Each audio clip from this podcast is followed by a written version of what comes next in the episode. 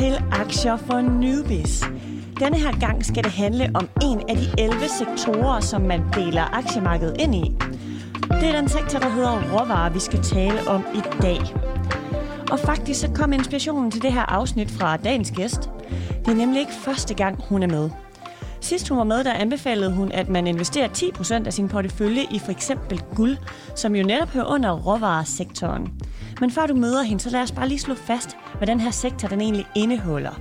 Fordi råvarer, det er jo en ret bred sektor, der spænder over alt fra guld til olie, men den indeholder også madvarer som svin og kaffe. Så der er jo ret stor forskel på at investere i kaffe og svin, og så diamanter for eksempel. Så jeg er glad for, at vi kan blive lidt klogere på denne her sektor i dag. Fordi som jeg startede med at sige, så kom inspirationen til det her afsnit jo altså fra et af mine tidligere afsnit, hvor jeg havde besøg af dagens gæst. Det er dig, Sara Ophelia Møs. Velkommen til Aktier for Nubis igen. Tak skal du have. Du er jo CEO i Ophelia Invest, og nu er du altså også tilbage hos mig her i studiet. Så første gang du var med, så fortalte du om din rugbrødsmadsportefølje, som jo er en model, man kan bygge sin portefølje op efter. Der sagde du, at man kan, yes. man kan investere 10% af sin portefølje i guld, som er en lidt mere risikabel del af aktiemarkedet. Men guld er jo en del af råvaresektoren. Holder den her rugbrødsmadsportefølje stadig? Øh, ja, det gør den. Jeg er her også for at lige at opklare nogle ting, så jeg, ja. øh, jeg glæder mig til den her snak. Øh, jeg har researchet som en gal for at blive endnu klogere på alt det her, så jeg kunne svare på alle dine gode spørgsmål, som jeg jo har fået lov til at se på forhånd. Ja, det er så dejligt, fordi vi skal jo snakke om råvarer i dag, som ja. jeg lige var inde på, og det er jo en sektor, der fylder knap 5,2 procent af markedet. Og det har også fået mig til at tænke på resten af de mineraler og materialer, som vi jo bruger i dagligdagen, fordi dem kan man også investere i. Spørgsmålet er bare, hvordan vi får det til at passe ind i vores portefølje. Og det håber jeg jo, nu har du researchet en masse, at du kan gøre mig lidt klogere på det i dag. Ja, øhm, og, og faktisk så skal jeg starte med at undskylde, fordi det var mig, der sagde, at, øh, at råvarer var en af de 11 sektorer. I virkeligheden så er, er det materialer, der er en del af de 11 sektorer. Så materialer er en af de 11 sektorer, og den, der fylder og de her... Og hører ind under materialer. Råvarer fylder faktisk noget i tre forskellige øh, sektorer, inklusiv den, der hedder materialer. Aha. Yes, så jeg blev også klogere. Øhm, og, og nu ved jeg så en hel masse Ej, hvor om dejligt. det hele. Ja, endnu mere, end jeg, end jeg vidste før. Men det er helt perfekt. I hvert fald så lytter du til Aktier for Newbies. Jeg hedder Camilla Michelle Mikkelsen, og i dag er det med Sara Ophelia Møs. Velkommen til.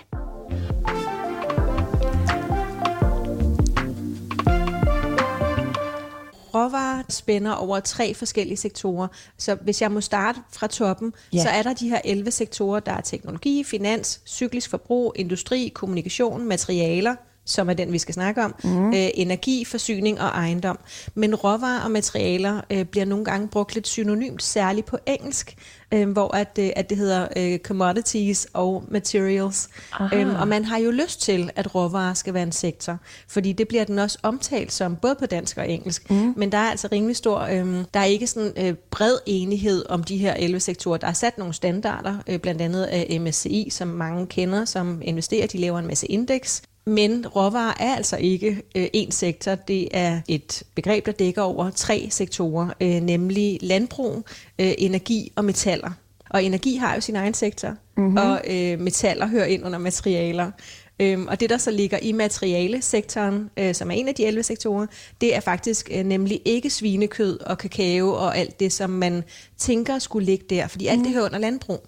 Aha. Så det, der ligger under materialer, som er en af de 11 sektorer, det er kemikalier, byggematerialer, container og paketering, metaller og miner, øh, og så papir- og skovprodukter. Okay. Så altså ikke noget svinekød. Ikke noget svinekød. Nej. Godt, så man behøver ikke frygt for, hvis man nu gerne vil investere i metaller eller i skovbrug, at der så kommer lidt svin ind imellem. Nej, øh, til gengæld så kommer der jo en frygtelig masse andet, som jeg forestiller mig, at mange også gerne vil undvære. Mm. Ikke at man nødvendigvis skulle undvære svinekød, men altså kemikalier fylder ret meget. Øh, det, er, det er noget af det, der fylder mest i materialesektoren. Øh, ja, altså 20 procent bare de her specialkemikalier fylder 20 procent. Det er en femtedel af den sektor. Du fortalte mig sidste gang, vi jo snakkede sammen, at dit hjerte jo banker rigtig meget for tech. Hvor jeg var inde på, at jeg var måske lidt mere en, øh, en sundhedspige. Ja. jeg har kigget lidt på blandt andet kover nu efter, vi talte sammen. Og jeg har jo fundet ud af, at det er jo uundværligt et chips, men det kan også komme til at spille en stor rolle i de produkter, der skal gøres grønnere. For eksempel elbiler eller huse med elvarme. Er der nogle specifikke aktier eller ETF'er, du er lidt lun på inden for den her sektor? Helt generelt, hvis man gerne vil have noget, og ikke vil have noget andet, ikke? som er det, jeg også hørte dig sige lidt, øh, så dur alle de her fonde, øh, og de internationale fonde, som kaldes ETF og Exchange Traded Funds, de dur ikke rigtigt, hvis mm. der er noget, man gerne vil undgå, fordi det er altså en bred samling af det hele. Øh, og det er det, vi køber ind på, det er lidt af det hele. Øh, så skal man have noget, der er meget grønt, men så får man også alt muligt andet, end det du lige efterspørger nu. Ikke? Så, altså kan jeg risikere for olie også, for eksempel?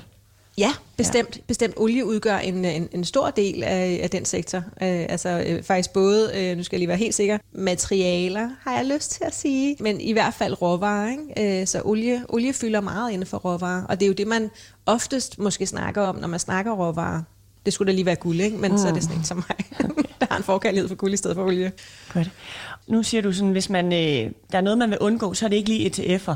Hvis vi nu kigger på enkelte aktier, ja. så er der et eller andet her, du er særligt interesseret i, når det kommer til råvarer eller materialer? Altså guld er jo det der, øh, hvis øh, vi vender tilbage til rugbrødsmadsporteføljen, øh, mm. hvor at jeg jo har de her faktisk 20 procent, øh, det er ikke på toppen, det er de 20 procent, som er mayonnaisen på rugbrødsmaden. Må jeg lige forklare den fra bunden, ja, hvis der er nogen, der sidder og ikke har hørt den før.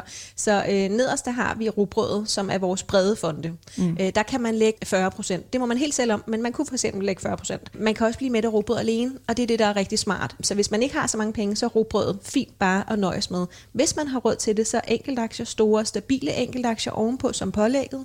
Oven på pålæg har vi så mayonnaisen, som var guld og crowdlending. Mm. Crowdlending, den her låne, investeringslåneform. Og så allerøverst op på kasseniveauet, der har vi så krypto, det kunne være bitcoin, børsnoteringer, small cap aktier, øh, alt det, som er øh, mere usikkert og volatilt. Og fordeler du selv din aktieportefølje efter den her rugbrødsmodel?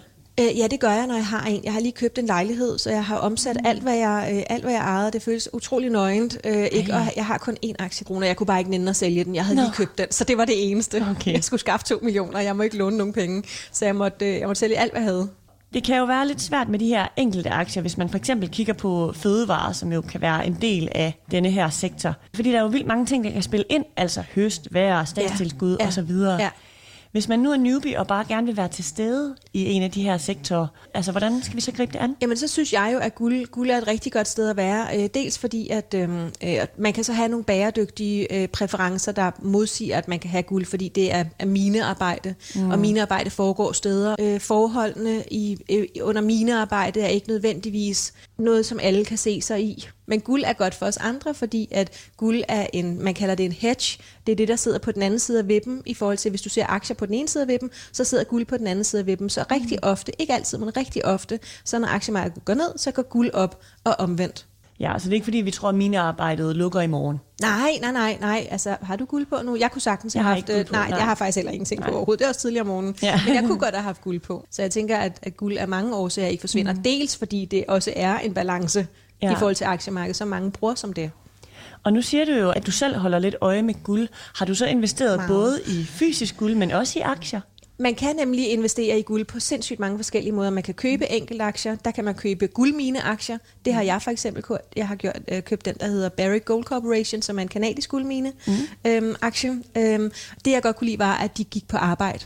Der er ja. mennesker, der går på arbejde. Jeg er sådan en arbejdsom type, iværksætter, så jeg kan godt lide, når folk også går på arbejde og laver noget. Så kan man også have fysisk guld i egen bankboks eller bankens bankboks. Man kan have fysisk guld gennem en ETF, men man kan også have en syntetisk ETF, øh, det vil sige et, et tracker-certifikat, et certifikat, et værdipapir, der følger udviklingen i et underliggende aktiv, så man investerer i udviklingen på guld, men man ejer ikke noget guld. Så hvis dem, der har udstedt værdipapiret, de går konkurs, så ejer du ingenting. Okay, og i forhold til guld og ædelsten og sådan noget, så kiggede jeg også lidt på kover den anden dag. Fordi kover, det har jo også meget med den grønne omstilling at gøre, kunne jeg forstå, og elbiler og så videre.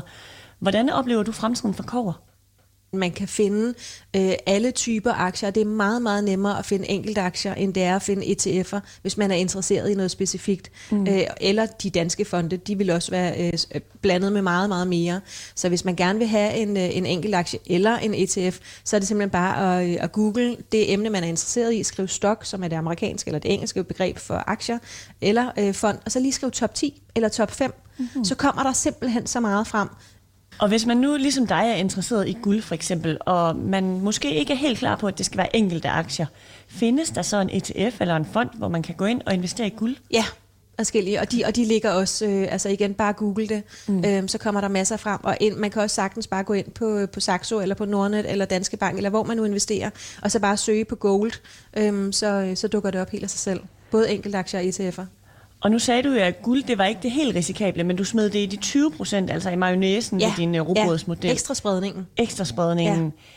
Er det også sådan altså med, med selve råvarer, altså at det er en lidt risikabel sektor, ja. eller at materialer er risikabel? Ja, jeg, jeg, vil faktisk, øh, jeg vil faktisk gå øh, endnu længere op øh, i, øh, i robotsmaden, hvis det sådan er råvarer generelt, fordi råvaremarkedet er, som du også selv siger, på grund af alle mulige forskellige ting, som nu sagde du statsstøtte og mm. vejr, vind og vejr. Ja. ja, lige præcis. Øh, det, man kalder det soft commodities og hard commodities. Og soft commodities, som er alt det bløde, mm. øh, altså som kakao og bønner og hvad ved jeg, det er meget volatilt, det svinger rigtig meget, fordi det er meget usikkert, og så er der nogle af de andre ting, som svinger meget mindre, det der er hard commodities, fordi det skal vi bruge, det skal vi sælge, det skal hvad vi købe. Hvad kunne det for eksempel være? Øh, jamen, øh, guld ligger for mm. eksempel i hard, øh, og, og, og ja, øh, madvarer ligger i soft. Så sidst du var her, der talte du jo netop om denne her robrødsmadsportefølje. Vi snakkede om ETF'er, vi snakkede også om enkelte aktier. Hvis man nu gerne vil investere i råvarer, hvor skal man så starte? Ja, og hvis man rigtig gerne vil have en eksponering mod råvarer, det kan der jo godt være, at der sidder nogen, der gerne vil, fordi der blandt andet er flere modelporteføljer, mm. anerkendte modelporteføljer, hvor en procentdel skal investeres i råvarer. Øhm, så vil jeg helt sikkert gå med en ETF. Hvad tænker du selv på, når du investerer? Hvad er vigtigt for dig som investor? Spredning.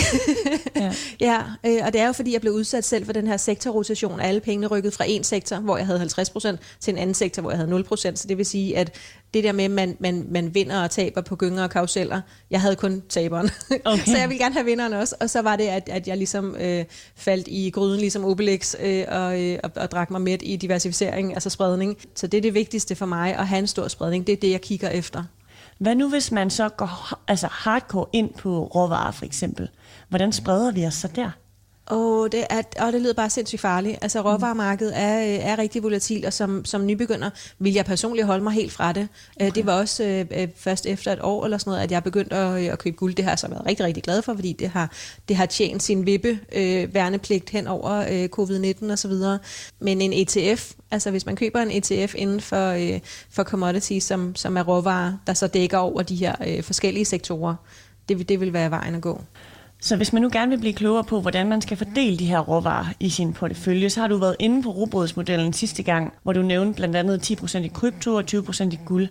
Hvis man nu siger, at man kunne godt tænke sig at prøve kaffe eller kover, kunne de her råvarer eller materialer så være en del af robotsmodellen? Og hvordan? Ja, ja, hvis man skal bare putte det helt op på øh, high risk, altså helt op i høj risiko-kategorien, hvor at uh, vi reelt uh, ikke helt ved, hvad vi laver, eller hvordan det går. Ikke? Også der, det er der, hvor vi køber bitcoin, fordi bitcoin kan gå alle steder hen, og jeg har ikke en jordig chance for at regne det ud. Og det er det samme med, med, med de her uh, råvarer, altså specifikke råvarer.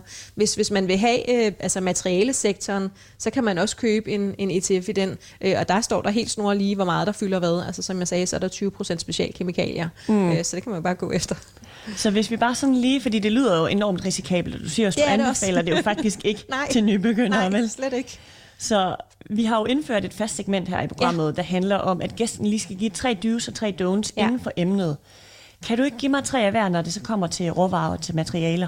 Jo, så øh, hvis jeg starter med don'ts, øh, undgå hype, øh, fordi noget bliver snakket rigtig meget om, er det ikke sikkert, at det er for os. Undgå, øh, jeg bør også have, nej, der er ikke noget, vi bør have, vi kan gøre okay. ligesom det passer os. Øh, og nummer tre, øh, du må godt helt lade være. Du må godt helt lade være. Ja, du må godt helt lade være. Do's, øh, det er undersøg grundigt, rigtig, rigtig grundigt, øh, særligt inden for det her felt. Øhm, hvis du brænder for at investere i hvede, så undersøg hvede virkelig, virkelig grundigt, sådan så at du kan følge med, når det går op og ned, fordi det vil gå op og ned. Hvordan undersøger vi hvede virkelig, virkelig grundigt? Øh, holder, holder øje med det, altså begynder simpelthen bare at, at google øh, ved, altså det vil jo så være på engelsk, så weed, øh, mm. og øh, at google det og undersøge, hvem det er, der, øh, der dækker det, om der er nogle analytikere, både, øh, det kunne være i Danmark, øh, vi har nogle, der hedder øh, Kairos Commodities, øh, mm. de har en hjemmeside, øh, der står en hel masse råvarer, Øhm, ja, bare altså fingeren på pulsen. Og ved er jo en af de her lidt blødere ting, som du talte om, altså en madvare, som øh, jo så også er betinget af vind og vejr, høst og så videre. Ja. Vil du vurdere den som en cyklisk aktie? Ja, Ja, så, det, og det vil jeg ikke. Det vil, det vil eksperterne øh, derude, øh, de voksne. Godt. Fordi kan du ikke lige hurtigt sætte ord på vores cykliske og defensive? Jo, jo, det kan du tro. Øh, og jeg har faktisk øh, skrevet det ned.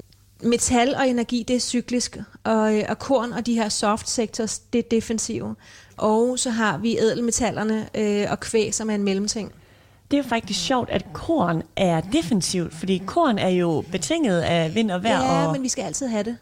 Okay. Så det er det, de defensive mm. sektorer, det er det, vi altid har brug for. Det er kommunikation, det er ejendom, øh, det er forbrugsvarer, øh, alt det, sundhed, alt det, vi ikke kan undvære. Så hvis økonomien ramler, hvad er det så, du sparer? På. Ikke? Ja, det er alt det, det andet. Ja, lige præcis. Så det er det defensive, det er det, vi altid har brug for. Og, øhm, og korn er jo noget af det, vi altid har brug for. Jeg kan ikke leve uden havregryn. Men så sagde du, at det cykliske var materialer blandt andet. Ja. Har vi ikke også brug for materialer? Øh, jo, men når det er, at økonomien ramler, så går byggerierne jo i stå. Mm. Ikke? Så alt det, der blev opført som eje, det bliver til leje, og der står halve byggerier rundt omkring osv. Så, videre.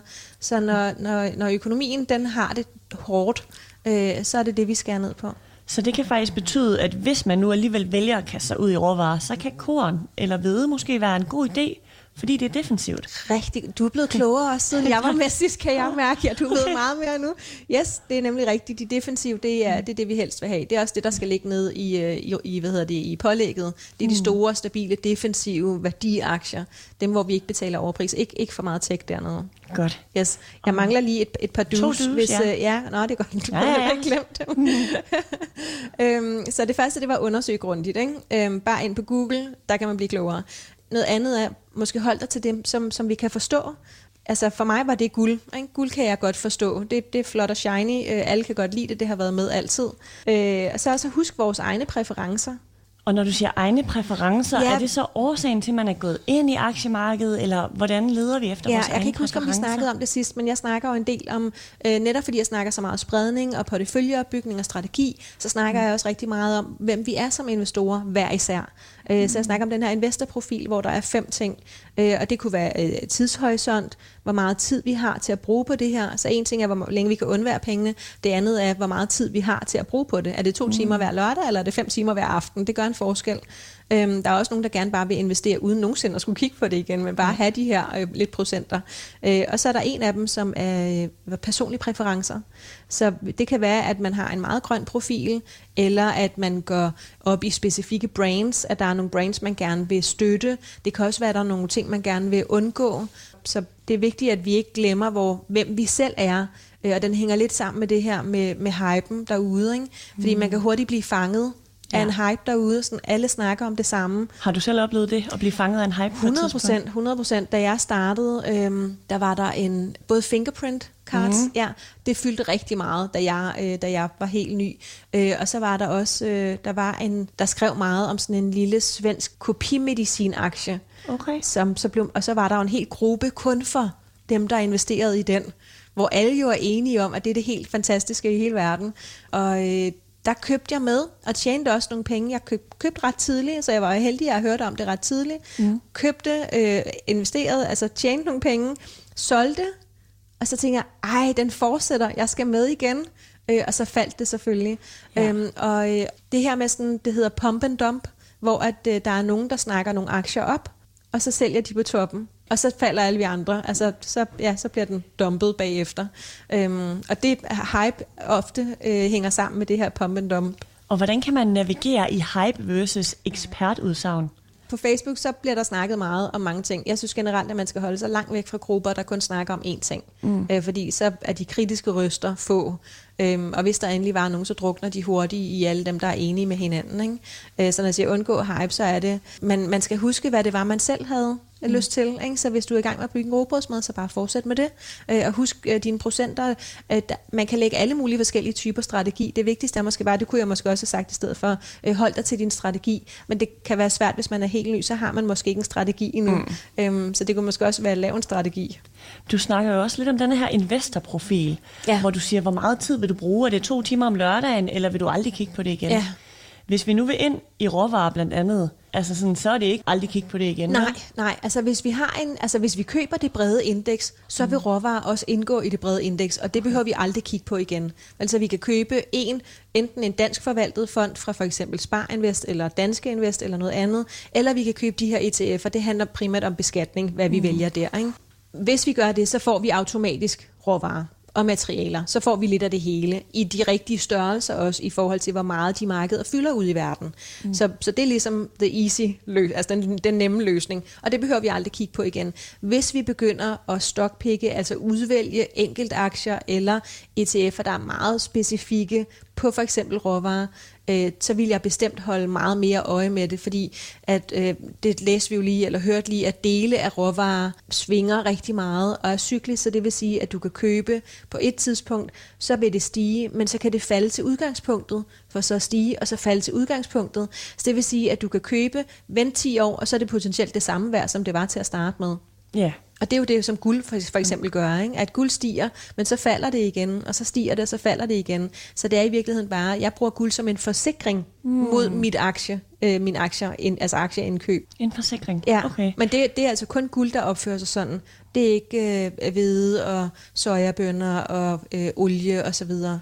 Okay, og hvis man nu vil gå ind i sojabønner og hvide og sådan noget, så handler det om at gå ind og kigge i de enkelte selskaber og se, hvordan de har udviklet sig over tid? Ja, det er altid rigtig godt, hvis man gerne vil have en, øh, øh, en aktie, der stiger, altså som man kan købe i år 0, og så 10 år senere er den mere værd. Mm. Det er der jo nogle aktier, der sådan... Øh, som udgangspunkt er, jeg kalder dem linealkurve-aktier, sådan helt øh, fjollet øh, og ikke analytisk, men hvis du kigger på grafen, og du kan se de sidste øh, 10, 20, 30, 40, 50 år, er den bare gået opad. Ikke nødvendigvis i et øh, imponerende tempo eller noget, men fra år 0 og så til, du ved, 10, 20, 30 år senere, så er den gået opad. Jeg plejer at bruge Nestlé som eksempel, øh, fordi den har sådan rigtig fint. Det er også en forbrugsvare, det er, det er mad, øh, det er ting, vi altid har brug for. Mm. Det er bare sådan en lille tog, der kører op ad bakke. Stille og roligt, men stødt.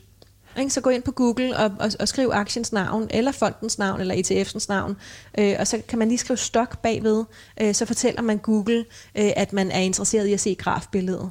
Okay, så kan man se udviklingen. Ja, og så husk at trykke på max, fordi den viser altid, øh, oftest viser den bare dagsudviklingen. Og hvis man ikke lige er opmærksom på det, så kan det jo se helt gralt ud. Ja, det, det. Så lige ud på max, så får man hele øh, aktiens levetid.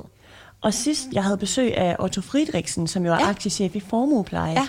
der fortalte han blandt andet, at der var nogle nøgletal, man kunne kigge på. Ja mens Michael Friis Jørgensen fra H.C. Øh, Andersen Kapital, ja. han fortalte, at der var øh, Morningstar ratings, når det kom til ETF'er. Ja. Er der et eller andet, når det kommer til denne her sektor, man sådan kan kigge efter? Fordi nu er du blandt andet, det var meget specifikt med grafen. Ja. Er der andet, hvor vi kan gå ind og sige, det her nøgletal vil jeg kigge på, for at finde ud af, hvordan klarer denne her aktie sig, eller denne her ETF sig?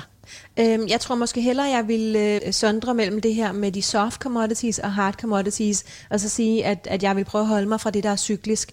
Øh, det vil sige, at metal og energi er cyklisk, øh, og det vil jeg så måske prøve at gå udenom, øh, og så vælge det, der var øh, defensivt i stedet for, som var de her korn- og soft sectors. Og i forhold til, når du siger, at du vil gå udenom øh, energi, som jo er cyklisk, så er det jo ellers noget, der er enormt populært lige nu med den grønne omstilling. Mm-hmm. Men hvad Hvor... er det populær også kan hedde? Er det hype nu? Ja. Nu er jeg solgt, nu er jeg solgt på hypen.